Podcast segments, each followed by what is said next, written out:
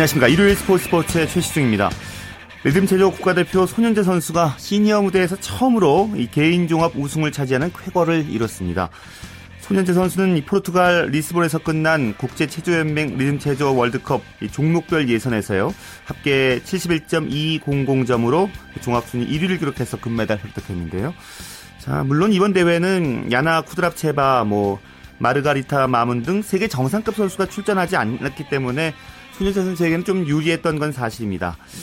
어, 하지만 톱랭커와 유망주들이 많이 나와서 금메달 획득이 쉽지만은 않았습니다.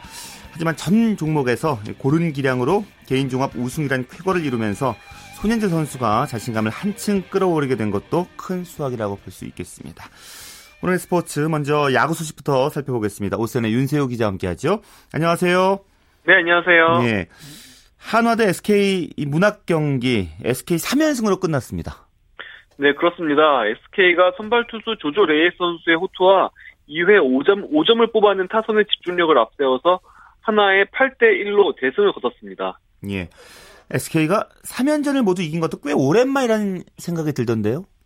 네, 맞습니다. SK는 지난 시즌에도 3연전을 싹쓸이 한 적이 없었거든요. 가장 최근이 2012년 8월 17일부터 19일 문학 기아전이었는데요. 무려 595일 만입니다. 자, 선발로 나왔던 레이에스 선수의 호투, 오늘 승리에 뭐 큰 몫을 했겠죠? 네, 레이에스 선수가 오늘 8이닝 1실점으로 호투했는데요. 압도적인 구위를 앞세워서 시종일관 공격적인 피칭을 선보였습니다. 사실 레이에스 선수가 구위 하나만 놓고 보면 리그 최고의 좌투수라 해도 과언이 아닌데요. 오늘은 볼넷도 3개로 컨트롤도 비교적 안정적이었습니다. 예. 자, 반면 한화는요, 뭐 투타에서 완패를 당했다고 봐도 될 것 같아요. 그렇습니다. 기대를 받고 있는 2년차 신예 송찬현 선수가 오늘 선, 발 등판했는데요. 예. 1가 3분의 1인 6실점으로 무너지고 말았습니다. 그 하나와 SK가 그 하나의 3연전 결과를 보면은 1차전 4, 4대 13, 2차전 2대 6, 그리고 오늘 1대 8인데요. 예. 일단 선발 투수들이 모두 5점 이상을 내주면서 경기 초반부터 흐름을 SK에 빼앗겼습니다. 타선도 답답했는데요. 1차전 7안타, 2차전 5안타, 3차전 3안타로 갈수록 빈타에 허덕였습니다. 특히 지난 겨울 좋은 대우를 받고 하나 유니폼을 입은 테이블 세터 이용규 정근 선수가 침묵하면서 공격의 활로를 찾지 못했습니다. 예. 자, 그리고 기아와 두산 경기, 두산이 3연전 모두 내주지는 않았습니다. 네, 두산이 기아를 4대1로 꺾고 지난 두 경기 패배를 설욕했습니다. 두산은 마운드가 안정감, 안정감을 찾았고요. 그리고 타선에서도 4회 홍성흔 선수의 적시타를 시작으로 꾸준히 추가점이 나오면서 기아 에이스 투수 양현종 선수를 공략했습니다. 예, 오늘 기아 이기고 이제 연패에서 탈출했고요. 특히 어, 선발이었던 유희관 선수가 건재함을 보여줬어요. 그렇습니다. 오늘 유희관 선수가 6회까지 무실점 무결점 피칭을 했는데요. 마운드에서 내려갈 때까지 7이닝 5피안타 1실점으로 지난해 10승 투수의 건재함을 과시했습니다. 예. 어제도 윤 기자와 얘기를 했지만은 두산의 선발진이 참 좋은데 초반 흐름이 좋지 못했잖아요. 하지만 유희관 선수가 그 부진을 좀 씻어낸 경기였죠. 네, 맞습니다. 두산의 우완 원투펀치인 니퍼트와 노경은 선수가 모두 부진한 상황인데요. 어제까지 퀄리티 스타트도 어, 지난 2일 넥센전에서 볼스테드 선수가 올린 게 유리했습니다. 예. 그만큼 오늘 유희관 선수의 호투는 두산 마운드에 있어서 가뭄의 단비가 아닌가 싶네요. 예. 자, 그리고 삼성 대 롯데 경기도 삼성이 연패에서 탈출했습니다. 네, 삼성도 2연패 뒤에 반격에 성공했습니다. 삼성은 선발 투수 장원삼 선수가 6이닝 무실점으로 잘했고요. 예. 채태인 최영호 선수도 홈런, 홈런을 터뜨리면서 7대1로 완승을 거뒀습니다. 예, 삼성다운 경기를 보여줬는데 역시 야구가 잘 던지고 잘 친 팀이 이기는 거라고 볼 수 있잖아요. 오늘 삼성의 모습이 그랬어요. 네, 딱 그랬습니다. 장원삼 선수가 한 점도 내주지 않으면서 자기 몫을 다했고요. 중심 타선인 채태인 최영호 선수가 홈런 2개 포함해서 4타, 4안타 5타점을 합작했습니다. 사실 삼성이 오늘까지 졌다면 4연패를 당하게 되는 거였는데요. 예. 근데 삼성이 류준일 감독이 부임한 2011 시즌 이후 단 한 번도 5연패를 당한 적이 없습니다. 예. 좀처럼 연패를 허용하지 않는 게 삼성의 강, 강점이거든요. 이런 삼, 삼성의 강점이 오늘도 여지없이 증명됐습니다. 예. 울산 문수야구장 3일 연속 매진이었다면서요? 네, 그렇습니다. 울산 야구 팬들에게 이번 주말은 그야말로 축제의 강이 아니었을까 싶은데요. 문수구장이 3일 연속 만원 관중 12,083명의 팬들이 들어섰습니다. 분위기 또한 굉장히 뜨거웠는데요. 예. 롯데 팬과 삼성 팬으로 나뉘어서 어느 구장 못지않게 뜨겁게 응원가를 합창했습니다. 올 시즌 그 문수 야구장이 롯데의 제2홈구장이 됐거든요. 예. 그만큼 울산에서도 프로야구 인기가 더 높아질 것 같습니다. 예. 자, 그리고 창원 마산구장에서는 넥센 대 NC의 경기. 이 경기도 관중들 흥분했을 것 같습니다. 네, 정말 두 팀이 3연전 내내 치고박는 명승부를 펼쳤어요. 네, NC가 접전 끝에 9회 말 이종우 선수의 끝내기 안타에 힘입어 4대 3으로 넥센을 꺾고 위닝 시리즈에 성공했습니다. 예. 경기가 오늘 무척 재밌었을 것 같아요.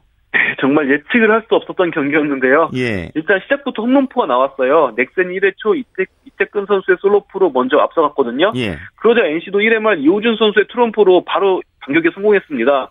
이후 경기가 나이트 선수와 이재학 선수의 에이스 대결로 흘러갔는데요.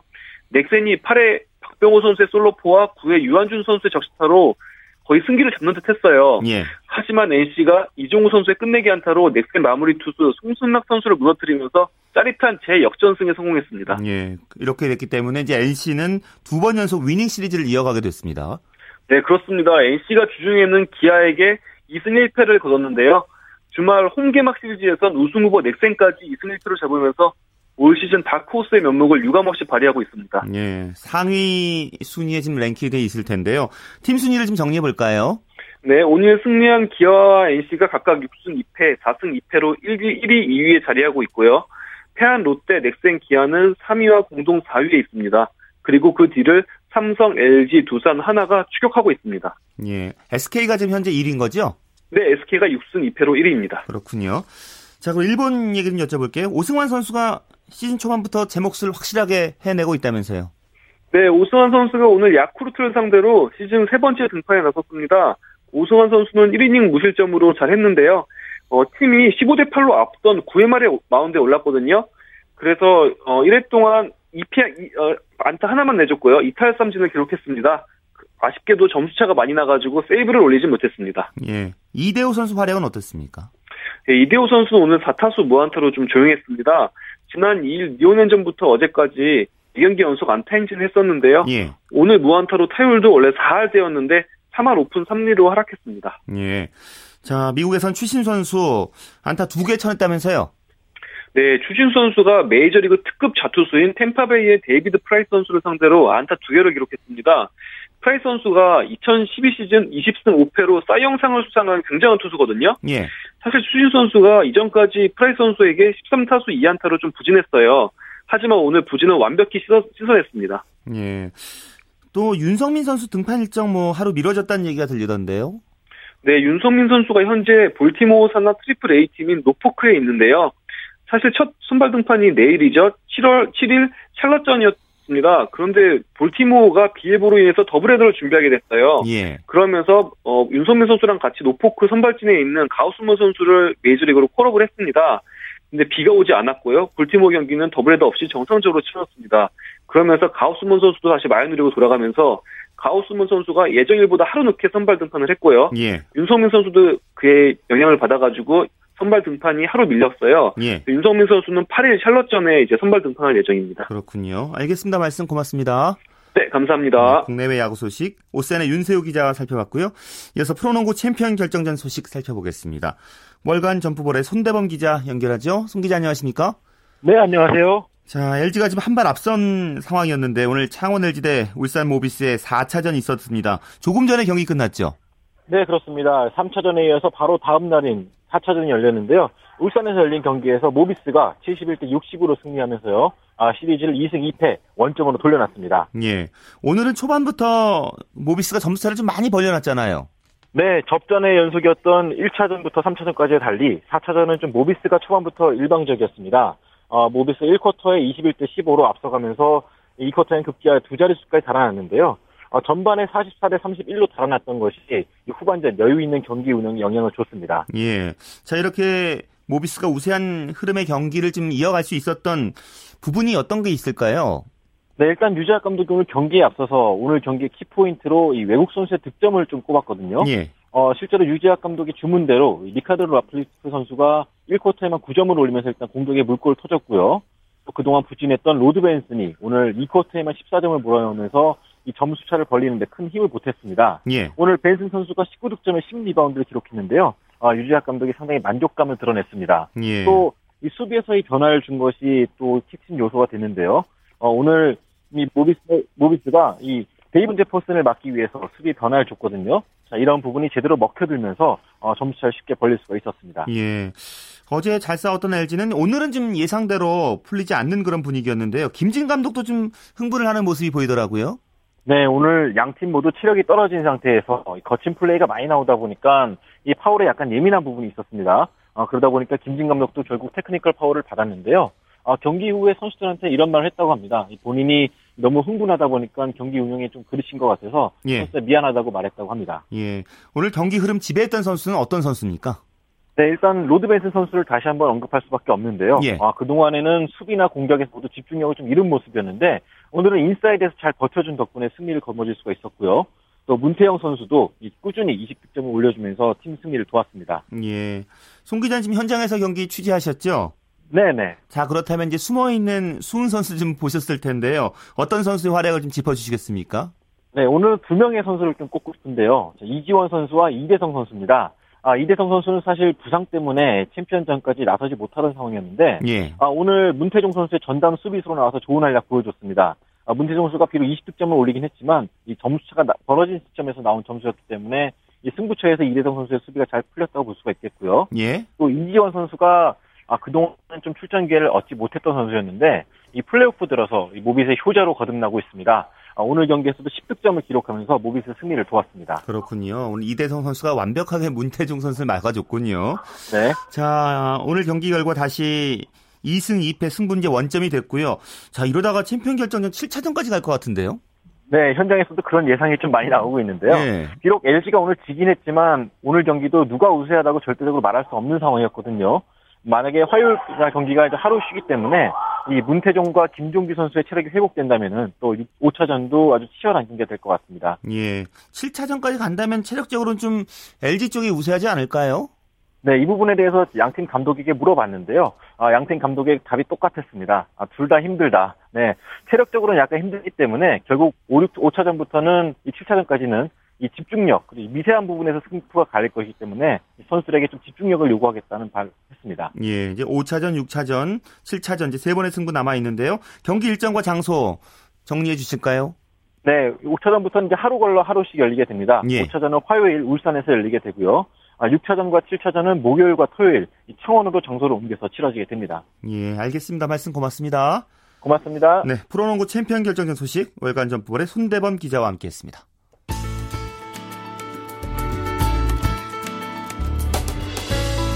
스포츠가 주는 감동과 열정, 그리고 숨어있는 눈물까지 담겠습니다.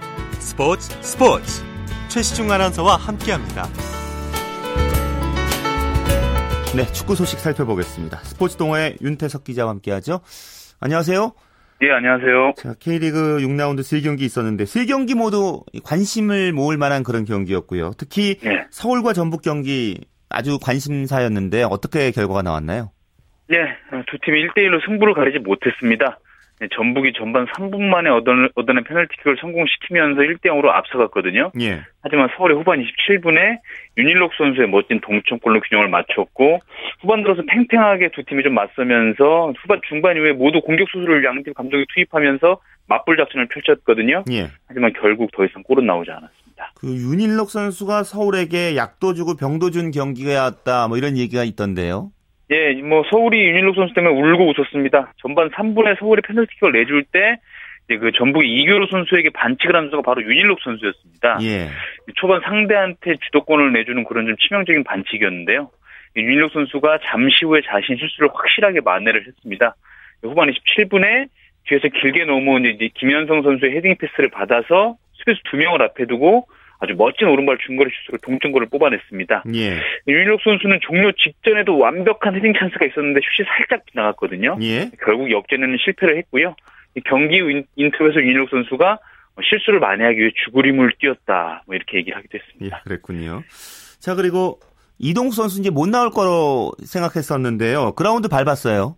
네, 이동국 선수가 지난 수요일 이제 광저우와 경기에서 오른 발가락 찢어지는 부상을 당했거든요. 뭐 그날 경기 끝나고 피로 흥건히 젖은 이동국 선수의 양말이 좀 화제가 되기도 했는데 예. 오늘 당연히 못 뛸 줄 알았는데 교체 명단에 들어 있었습니다. 후반 실제로 후반 초반에 교체로 투입이 됐고요. 전북 최환희 감독에게 물어보니까 최강희 감독은 좀 쉬라고 했는데 이동국 선수가 서울과의 경기 중요한 경기 때문에 진통제를 맞고라도 뛰겠다 이렇게 강력하게 출전을 요청을 했다고 합니다. 예. 자, 전북이 오늘 이제 이기지 못했기 때문에 울산이 이긴다면 선두자를 좀 더 굳건하게 할 수 있는 그런 상황이었습니다. 하지만 울산도 부산에게 승리를 거두지 못했어요. 예, 울산과 부산의 득점 없이 비겼습니다. 울산 같은 경우는 시즌 초반 선두를 달리고 있는 상황에서 어 오늘 이기면 전북을 좀 그 격차를 벌리면서 따돌릴 수 있었거든요.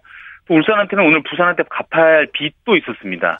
작년에 막판 울산 1위를 달리다가 최종전 바로 앞 경기에서 부산한테 진 게 빌미가 서 결국 포항에 막판에 우승을 내준 한이 있거든요. 그렇죠. 오늘 이 빚을 받은 듯이 갚겠다고 단단한 각오로 나왔는데 예. 두팀 모두 득점 없이 경기가 끝났습니다. 예. 이 부산의 수문장 골키퍼 이범영 선수 결정적인 순간에 제 몫을 톡톡히 해줬다고요. 예, 오늘 경기 끝나고 울산의 조민국 감독 그리고 부산의 윤소영 감독 모두 부산 이범영 골키퍼 선수한테 이제 엄지를 들었습니다. 울산이 오늘 이제 좋은 찬스가 대여섯 번 있었고요. 이 중 한 두 번 정도는 거의 골과 다름없는 완벽한 찬스였거든요. 예. 하지만 이범현 선수가 모두 이것을 막아냈습니다. 뭐 그 이범현 선수가 계속해서 선방 프레이드를 펼치자 울산의 조민국 감독도 벤치에서 이거 어떻게 하겠느냐, 뭐 더 이상 어쩔 수 없다라는 너토르스을, 너토르스을 터트리기도 했는데요. 예. 이범현 선수는 이제 월드컵 명단 발표를 앞두고 최근 계속 좋은 모습, 보, 좋은 모습 보이고 있거든요. 그렇죠. 브라질 월드컵 명단 승선 가능성을 점점점 높여가고 있습니다. 예. 전남과 포항의 경기는 골이 많이 났어요. 예, 두 팀이 두 골씩 두고받는 난타전 끝에 2대 2로 승부를 가리지 못했는데요. 특히 전남의 첫 골이 좀 보기 드문 장면이 나왔습니다. 전반 43분에 전남 현행민 선수의 왼쪽 코너킥 그대로 휘어 들어가면서 골로 연결이 됐거든요. 예. K리그에서 코너킥에 의한 직접 득점은 오늘 오늘이 18번째 득점입니다. 예. 오늘 경기도 그랬지만 올 시즌 전남의 행보, 강팀 킬러의 모습도 보여주는 것 같고요. 눈길을 모게 되죠.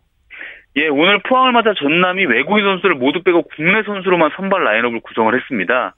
상대가 포, 상대인 포항이 외국인 선수가 없다는 것은 전략적인 이유도 있었지만 그만큼 전남 하석주 감독이 국내 선수들 기량에도 자신을 갖고 있다 이런 뜻이기도 하거든요. 예. 뭐 실제로 전반전의 경기 점유율에서 울산이 아 전남이 6대 4 정도로 앞선 경기를 하기도 했습니다. 전남이 올 시즌 초반에 울산과 소호를 잡았고 포항과는 무승부를 기록하면서 아까 말씀하신 것처럼 강팀 킬러로서 면모를 과시하고 있고요. 예. 이제 전남은 누구도 쉽게 앞볼 수 없는 그런 팀이 돼가고 있습니다. 그렇군요. 자, 6라운드까지 치렀는데요. K리그 클래식 팀 순위 어떻게 됩니까? 예, 울산이 단독 선두고요. 전북과 전남, 포항이 바짝 뒤를 쫓고 있습니다. 제주와 수원, 부산, 경남, 서울이 중위권을 형성하고 있고 성남과 상주, 인천이 하위권인데 상주와 인천 여전히 아직도 1승도 올리지 못했습니다. 예. 자, K리그 챌린지 2부 리그도 진행 중인데 초반 판도가 지금 어떻게 가고 있나요? 네, 챌린지는 10팀이 이제 3경기씩 치렀는데요. 예상대로 안산 경찰청이 1강다운 면모를 보이고 있습니다. 안산 경찰청이 3전 전승에 9골만 놓고 두 골만 내주는 완벽한 경기 펼치고 있고요. 또 초반에는 안양과 대전이 좀 상위권 형성하고 있죠. 안양이 2승 1무로 2위고 대전은 개막전 패배 이후에 2연승을 달리면서 2승 1패로 3위를 달리고 있습니다. 챌린지에서는 부천과 강원이 이제 세 경기에서 모두 지면서 좀 부진한 경기 보이고 있고 최하위권입니다. 그렇군요. 자 유럽파 선수들 중에서는 독일에서 뛰고 있는 홍정호 선수의 활약이 가장 돋보였다고요? 예, 홍정호 선수의 아우크스부르크가 이제 독일 최강이죠. 바이에른 미넨을 1대 0으로 이겼습니다. 홍정호 선수가 선발로 나서서 후반 30분까지 75분 정도 뛰었고요. 바이에른 미넨 같은 경우는 올 시즌에 25승 3무로 무패 행진 달리고 있는 팀이거든요. 예. 지난달에 이미 리그 우승을 확정지은 그런 상황입니다. 사실 바이에른 미넨이 오늘 경기 2군을 내보냈는데요. 이제 다음 주에 있을 맨체스터 유나이티드와의 유럽 축구연맹 챔피언스리그 8강 2차전을 대비한 그런 포석이었는데 그래도 아우크스부르크가 1대 0으로 이길 거라고 생각한 사람 많잖아. 근데 일격을 가하면서 바이에른 뮌헨의 무패 우승의 꿈을 아우크스부르크가 음. 어, 막아냈습니다. 다른 유럽파들 활약은 어땠습니까? 예, 네덜란드 아인트호벤의 박지성 선수가 이제 헤렌벤과의 경기에 선발로 나왔는데 팀은 3대 0으로 크게 졌고요. 예. 2연패를 당했습니다. 그리고 독일 마인츠의 구자철 박주호 선수, 프랑크푸르트와 경기에 두 선수 모두 풀타임 뛰었는데 역시 팀은 패했고요. 잉글랜드 챔피언십의 볼턴 이청용 선수 허더스필드와 경기에서 풀타임 뛰면서 모처럼 1도움을 올렸고 팀 승리를 이끌었습니다. 예, 알겠습니다. 말씀 고맙습니다. 예, 고맙습니다. 네, 국내 축구 소식 스포츠동아의 윤태석 기자와 살펴봤고요. 스포츠 기록실 스포츠 평론가 신명철 씨와 함께하겠습니다. 안녕하세요. 네, 안녕하십니까? 자, 아시안 게임 얘기 쭉 해보고 있는데요. 1986년 서울 아시안 게임 지난주에도 해주셨는데 네. 사실 서울 아시안 게임 하면 가장 떠오르는 선수가 육상 3관왕 임춘혜 선수잖아요. 그렇습니다. 근데 뭐 이 대회에서는 임춘혜 선수 말고도 이 다관왕 많이 나왔죠? 예, 워낙 금메달이 많았기 때문에요. 우리나라 여자 선수로는 1981년 뉴델리 대회 수영 최인에 이어서 임춘혜 선수가 두 번째로 상관왕이 됐지 않습니까? 예, 임춘혜 선수를 비롯해서 무려 15명의 다관왕이 이번 이 대회에서 나왔어요. 예. 이들 가운데는 아마 스포츠 팬 여러분들 귀에 익은 이름들이 참 많을 겁니다. 좀 소개를 해드리면 4관왕도 있었습니다. 양궁의 양창훈과 테니스의 유진선, 3관왕은 이제 앞에 나왔던 임춘혜, 그리고 양궁의 김진호와 박정아, 배드민턴의 박주봉, 이관왕은 펜싱의 고낙춘과 이리. 근데 이때까지만 해도 사실은 펜싱은 약간 좀 비인기 종목이었죠. 예. 사격의 차영철과 박정아, 탁구의 유남규, 테니스의 김봉수, 수영의 최윤희, 승마의 서정균, 배드민턴의 김문수인데요. 귀에 익은 이름들이 꽤 많으시죠? 예, 이 선수들 이제는 다 은퇴를 했죠. 당연히 세월이 많이 흘렀으니까요. 예. 30년 가까운 세월이 흘러서 이제는 대부분 후진을 양성하는 데 힘을 쓰고 있습니다. 그렇군요. 네. 육상은 임춘혜 선수가 활약을 했기 때문에 그런지 기대 이상의 성과를 거뒀다고 볼 수 있겠어요? 네, 그렇습니다. 육상은 42개 세부 종목이 열렸는데요. 중국이 17개, 일본이 11개 금메달을 차지했으니까 뭐 여전히 강세를 보였고요. 우리나라는 7개 금메달을 차지하는 기대 이상의 성과를 거뒀습니다. 4년 전 뉴델리 대회에서 3개의 금메달을 따는데 그쳤었거든요. 예. 예, 임춘혜 이제 소개 말씀드리면 여자 800m와 1500m, 3000m에서 1위를 차지했는데요. 그러니까 여자 그러니까 중장거리 선수라고 할 수 있겠죠. 그런데 800m에서는요. 인도의 프리싱칼 아브라함 선수가 주로를 벗어나서 실격하는 바람에 사실은 금메달을 이어받은 아, 거였어요. 그렇군요. 네, 그래서 행운이 좀 따랐습니다. 그런데 뭐 그렇긴 했지만 1500m도 우승을 했고 3000m에서는 9분 11초 92에 대신기록을 세웠습니다. 뭐 당연히 이 대회 육상의 최고 스타였고 2년 뒤 서울 올림픽 성화 최종 주자가 되는 영광을 또 안게 되는, 안게 되는 거 스포츠 팬님들 다들 알고 계실 것이고 근데 사실은 서울 올림픽 때 그 성화 최종 주자 물론 점화자 3명은 또 따로 있긴 했습니다만은 이 최종 주자는 원래 어, 돌아가신 송기정 선생님이셨어요. 예. 그런데 이게 일본 언론에 미리 보도가 되는 바람에 급하게 이제 임춘혜 선수로 바뀌게 되죠. 올림픽 관련 기록을 살펴보는 기회가 뒤에 있게 되면 예. 이, 이거와 관련해서 자세한 얘기 다시 알아보도록 하겠습니다. 그 수영에서는 최윤희 선수가 뭐 서울 대회에서도 빛났잖아요. 그렇습니다. 뉴델리 대회 3관왕인 최윤희 선수는 여자 배영 100m에서 1분 04초 90 그리고 200m에서 2분 18초 33의 아시아 신기록이었습니다. 예, 신기록을 세우면서 1위로 고려를 했고요. 이 종목에서는 각각 2위와 3위를 차지한 일본의 오노 가오루, 세키도 나와미, 그리고 세키도 나와미, 하라다 기오라, 길어요. 이 선수가 모두 아시아 신기록을 세웠어요. 그러니까 이 두 종목에서 여자 배영 종목에서 한일 간 경쟁이 얼마나 치열했는지 알 수가 있겠고 일본은 사실은 좀 시간을 거슬러 올라가면 1930년대 이미 세계적인 수영 강국이었거든요. 예, 이런 일본 선수들을 오르고 아시아 정상에 섰던 당시 최윤혜 선수의 경기력 정말 대단했다고 할 수 있겠습니다. 예. 그리고 참 믿기 어려운 일이 일어났는데요. 복싱에서 네. 12개 전체급 우승이었잖아요. 이거 참 정말 믿기 어려운 일입니다. 사실 예. 뭐, 예, 세계적인 복싱 강국 그러면 이제 쿠바를 꼽지 않습니까? 예. 예, 쿠바는 1980년 모스크바 올림픽 11개 열린 체급 가운데 6체급, 그리고 1992년 바르셀로나 올림픽 12개 체급 가운데 7체급에서 우승하는 걸 포함해서 뭐, 전 세계적으로 위세를 떨치고 있지 않습니까? 예. 그런데 아무리 그렇다 하더라도 이 전체급 우승이라는 건 뭐 아무리 홈링이라고 하고 뭐 워낙 강세라고 하더라도 이게 쉽게 이루어질 일이 아니지 않습니까?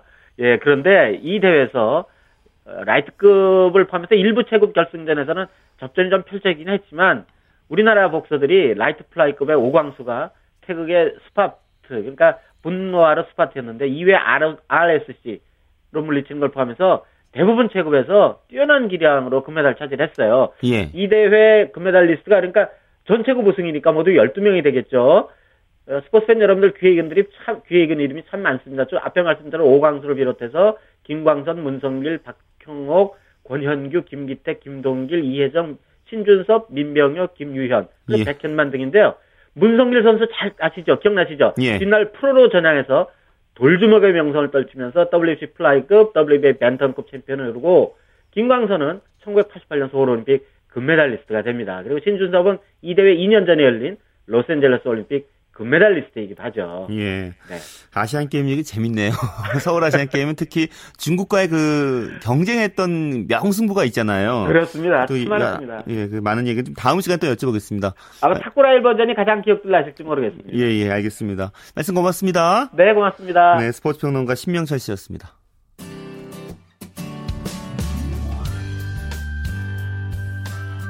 스포츠를 듣는 즐거움. 스포츠, 스포츠. 최시중 아나운서와 함께합니다.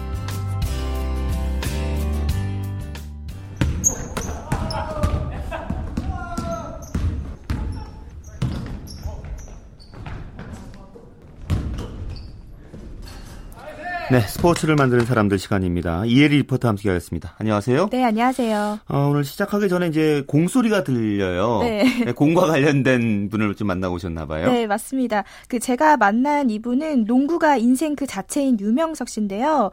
유명석 씨는 현재 서울 중구 농구 연합회 부회장으로 활동하고 있고요. 한 농구 유니폼 전문 업체 대표이기도 합니다. 예. 제가 만나보니까 누구보다 농구 사랑이 각별한 분이었는데요. 농구를 하면서 사람들을 만나고 또 농구인들이 언제 어디서나 농구를 할 수 있게 도와주기 위해서 지난 2006년에 유명석 씨가 서울 중구 농구 연합회를 만들었고요. 예. 책임감 하나로 8년째 부회장으로 활동하고 있습니다. 오늘의 주인공 유명석 씨 만나보시죠. 제가 중학교 때는 제가 대경중학교를 나왔는데 그 학교에 농구부가 있었고요. 저희 그때만 해도 농구가 굉장히 인기가 많았어요. 그래서 그 농구를 자연스럽게 접할 수 있는 계기가 되게 많았어요. 저희 때는.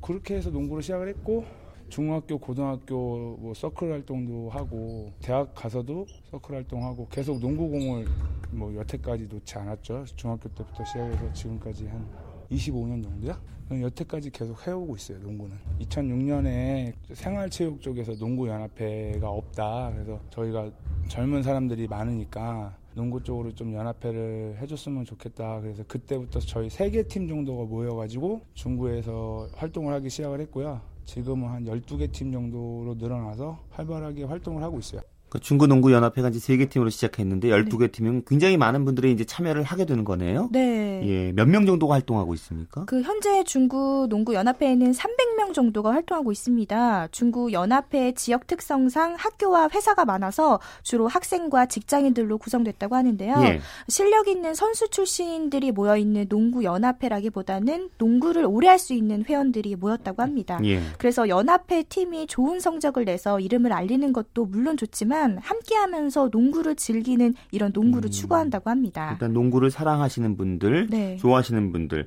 좋아하면서도 또 실력도 좀 있어야 되잖아요. 네. 실력은 어떤가요? 네, 현장 현장에서 그 유명석 씨가 농구하는 걸 저도 직접 봤는데요. 현재 나이가 30대 후반인데도 젊은 20대 못지않게 힘이 있었습니다.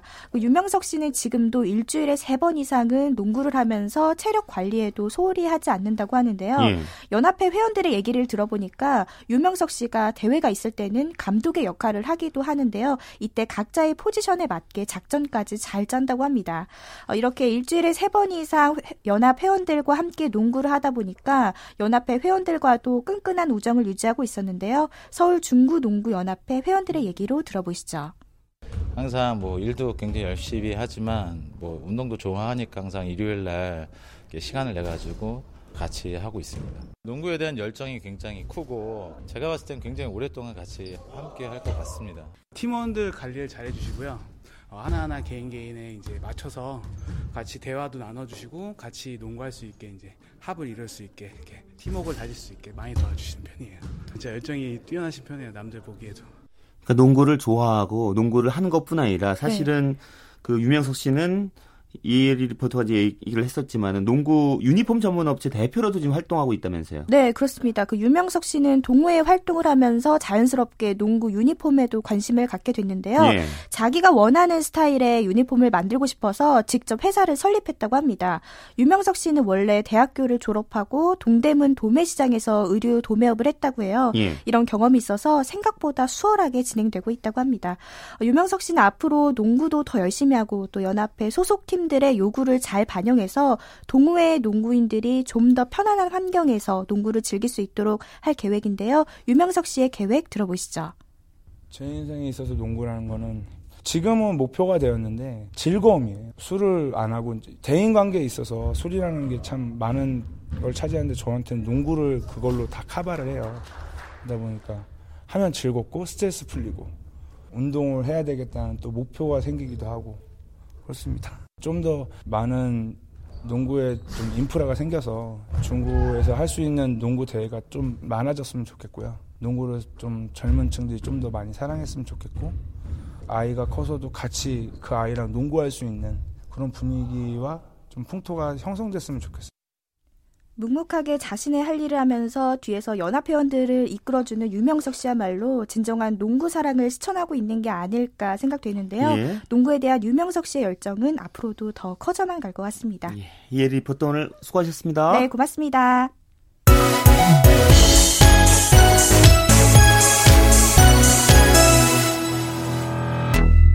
네, 한 주간 이슈가 됐던 스포츠계 소식 취재기자 통해서 정리해보는 시간이죠. 주간 취재수첩 경향신문의 김세훈 기자 함께하겠습니다. 김 기자 잘 지내셨습니까? 네, 안녕하세요. 자, 프로배구 챔피언 삼성화재에 대한 관련된 얘기 오늘 준비하셨는데요. 네. 삼성화재는 정말 그 대단한 팀인 것 같아요. 국내 프로스포츠 최초죠, 7연패가. 네. 라이벌이라고 하는 현대캐피탈하고 챔피언 결정전을 치렀죠. 1차전에는 현대캐피탈의 아가메즈 선수가 빠졌었습니다. 근데도 삼성화재가 졌어요. 예. 그래서 삼성화재가 드디어 이제 우승을 좀 놓치는구나라고 그렇게 예상을 한 사람들이 많았는데요. 이후에 3연승을 거뒀습니다. 3승 1패로 이제 우승을 차지했고요. 말씀하신 대로 7연패입니다. 우리나라 프로스포츠 통틀어서 7연패는 이번이 처음입니다. 우승을 한 번 하기도 힘든데 그거를 7년 연속 지키고 있으니까요. 그것만 해도 뭐 삼성화재가 명실상부한 국내 프로 배구 최강의 팀다라는 걸 다시 한번 입증을 한 거죠. 예. 다 그 우승에는 또 쿠바 출신 그 레오 선수 비중이 또 절대적이었습니다. 그렇습니다. 이제 이번에 온 지 두 시즌을 치렀죠. 지난 시즌에도 우승을 레오 선수가 이끌었고 이번에도 역시 우승을 팀이 우승하는 데 아주 큰 공헌을 했습니다. MVP 투표에서도 38, 아, 28표 중에서 26표, 거의 몰표에 가까운 표를 받으면서 MVP도 이제 차지했고요. 예. 어, 국내에 올 처음에 올 때만 해도 키는 2m 5cm로 상당히 큰데 몸무게가 78kg밖에 안 나가기 때문에 이게 뭐 외국인 선수다거나 힘을 발휘할 수 있을지 의문이었다 이런 그 평가가 있었는데요. 지난해 팀 내 공격 점유율이 45.7%였습니다. 근데 그거보다도 훨씬 늘어난 59.9%에 이르는 공격력을 차지했죠. 물론 일부에서는 레오 선수 하나한테만 그 너무 의존한다. 몰빵 배구다 뭐 이런 지적도 있었지만요. 어쨌든 레오 선수는 자기보다 국제적인 명성이 높은 아가메즈 선수가 이끄는 현대캐피털을 그 꺾고 음, 팀이 다시 한번 우승하는 큰 공을 세웠죠. 음, 그리고 또 레오 선수가 잘할 수 있었던 것은 이제 동료들 활약 덕분이기도 한데요. 사실 네. 삼성화재가 여호연이나 선지, 석진욱 선수 공백이 있었잖아요. 네. 다른 선수들이 잘 메워줬어요. 네, 일단은 그 신치용 감독이 외국인 선수 뽑을 때마다 하는 얘기가 외국인 선수 뽑을 때는 지명도보다는 배고파야 된다 이런 얘기를 해요. 그러니까 뭐 쉽게 말씀드려서 돈에 배가 고프든 아니면 한국을 통해서 다른 큰 무대로 가고 싶은 그런 꿈이 있든 그런 용병 있는 선수를 데려오면서 계속 뭐 가빈 슈미트나 안젤코 추크나 성공을 했는데요. 예. 그 선수들이 잘하게 만드는 것도 역시 동료 활약이 컸습니다. 말씀하신 대로 리베로 여오현 선수하고 레프트 공격수면서 살림꾼인 석진욱이 이번 지난 시즌 끝나고 은퇴를 하거나 팀을 떠났죠. 근데도 이제 그동안 계속 강력한 수비 조직력으로 팀을 버텨왔었는데 위기를 맞았었습니다. 근데 그 위기를 이제 메우기 위해서 시즌 도중에 우리 카드의 이강주 선수를 리베로로 이제 영입을 했고요. 이후에도 류윤식 선수 레프트 공격수죠. 데려오는 어, 트레이드를 감행을 했고 이들이 또 두 선수 여오현이나 그 석진욱 선수가 빠진 공백을 아주 잘 메웠습니다. 공격이 잘하기 위해서는 일단 토스가 좋아야 되고 토스가 좋기 위해서는 역시 리시브나 디그가 좋아야 되거든요. 예. 그러니까 레오 선수를 그만큼 잘할 수 있게 한 것도 동료들의 뒷받침이 아주 컸죠.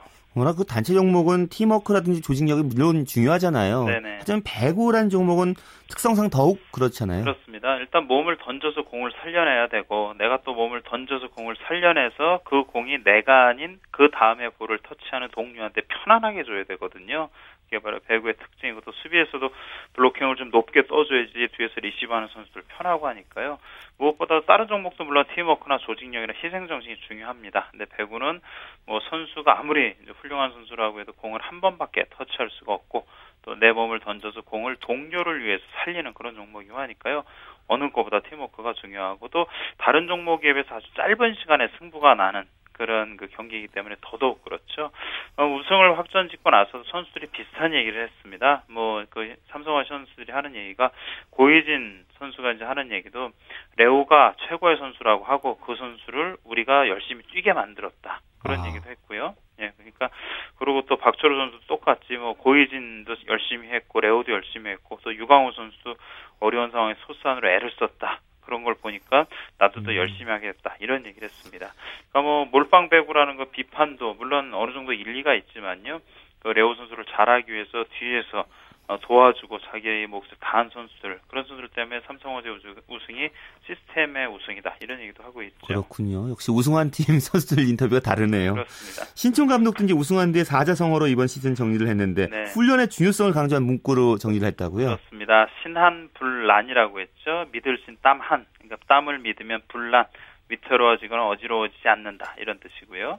겸병 필승, 겸손한 병사는 무조건 이긴다 이런 얘기입니다. 예. 그러니까 이게 그대로 이번 시즌 삼성화재가 어떻게 치렀나를 보여주고 있어요. 그러니까 시즌 전만 해도 삼성화재가 약체로 사실 분류가 됐잖아요. 그렇게 겸손한 마음을 가지고 땀을 믿는 열심히 훈련을 하게 되니까 결국 이기게 된다는 그런 뜻이죠.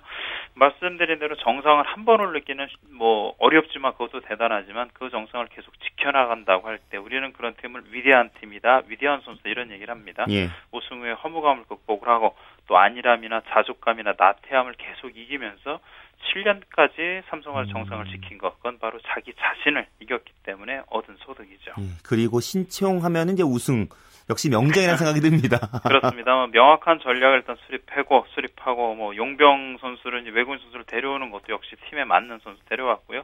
그 데려온 만큼 우승하기 위해서 활용하기 위해서 또 그 전략도 철저하게 수립을 했고 무엇보다 중요한 건 변화를 두려워하지 않았다는 점이에요. 원래 정상에 있게 되면 변화를 주는 걸 상당히 어려워하는데 신치용 감독이 그동안은 시즌 도중에 트레이드를 거의 안 했거든요. 예. 근데 이번 시즌에서는 시즌 도중에 트레이드 했습니다.